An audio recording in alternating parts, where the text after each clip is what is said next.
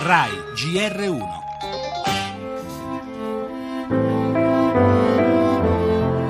Sono scosse improvvise, così ti stressano, ti mandano giù di morale. ti scuoti i nervi e, e ti porta all'esasperazione. Giustamente siamo proprio terrorizzati. Non ce la possiamo fare più perché questa pure è stata veramente forte.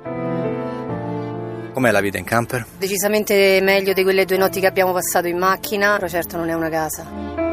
Abbiamo il dolore che è più forte della paura adesso e abbiamo anche mm, tanta voglia di andare avanti. Quei pochi che siamo rimasti dobbiamo lottare per, e non aver paura. Dobbiamo reagire perché se non, non reagiamo non, non, non gliela famo andare avanti poi.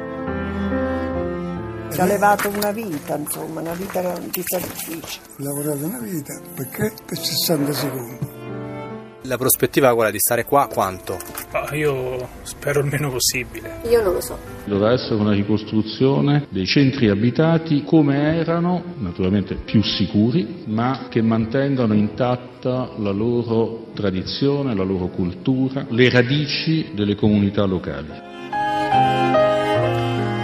Vivere da sfollati, sospesi in un limbo tra il terrore per ciò che potrebbe ancora accadere, a decine si susseguono le scosse di assestamento, e la necessità di immaginare un futuro. Il governo prova a mettere un punto fermo, ricostruire negli stessi luoghi, senza le cosiddette New Town, ha spiegato il sottosegretario De Vincenti, ma ad Amatrice, ad Accumoli e negli altri comuni colpiti non è ancora il momento del domani. È già tanto affrontare l'oggi, soprattutto nel giorno del lutto nazionale per i primi funerali ad Ascoli delle vittime marchigiane.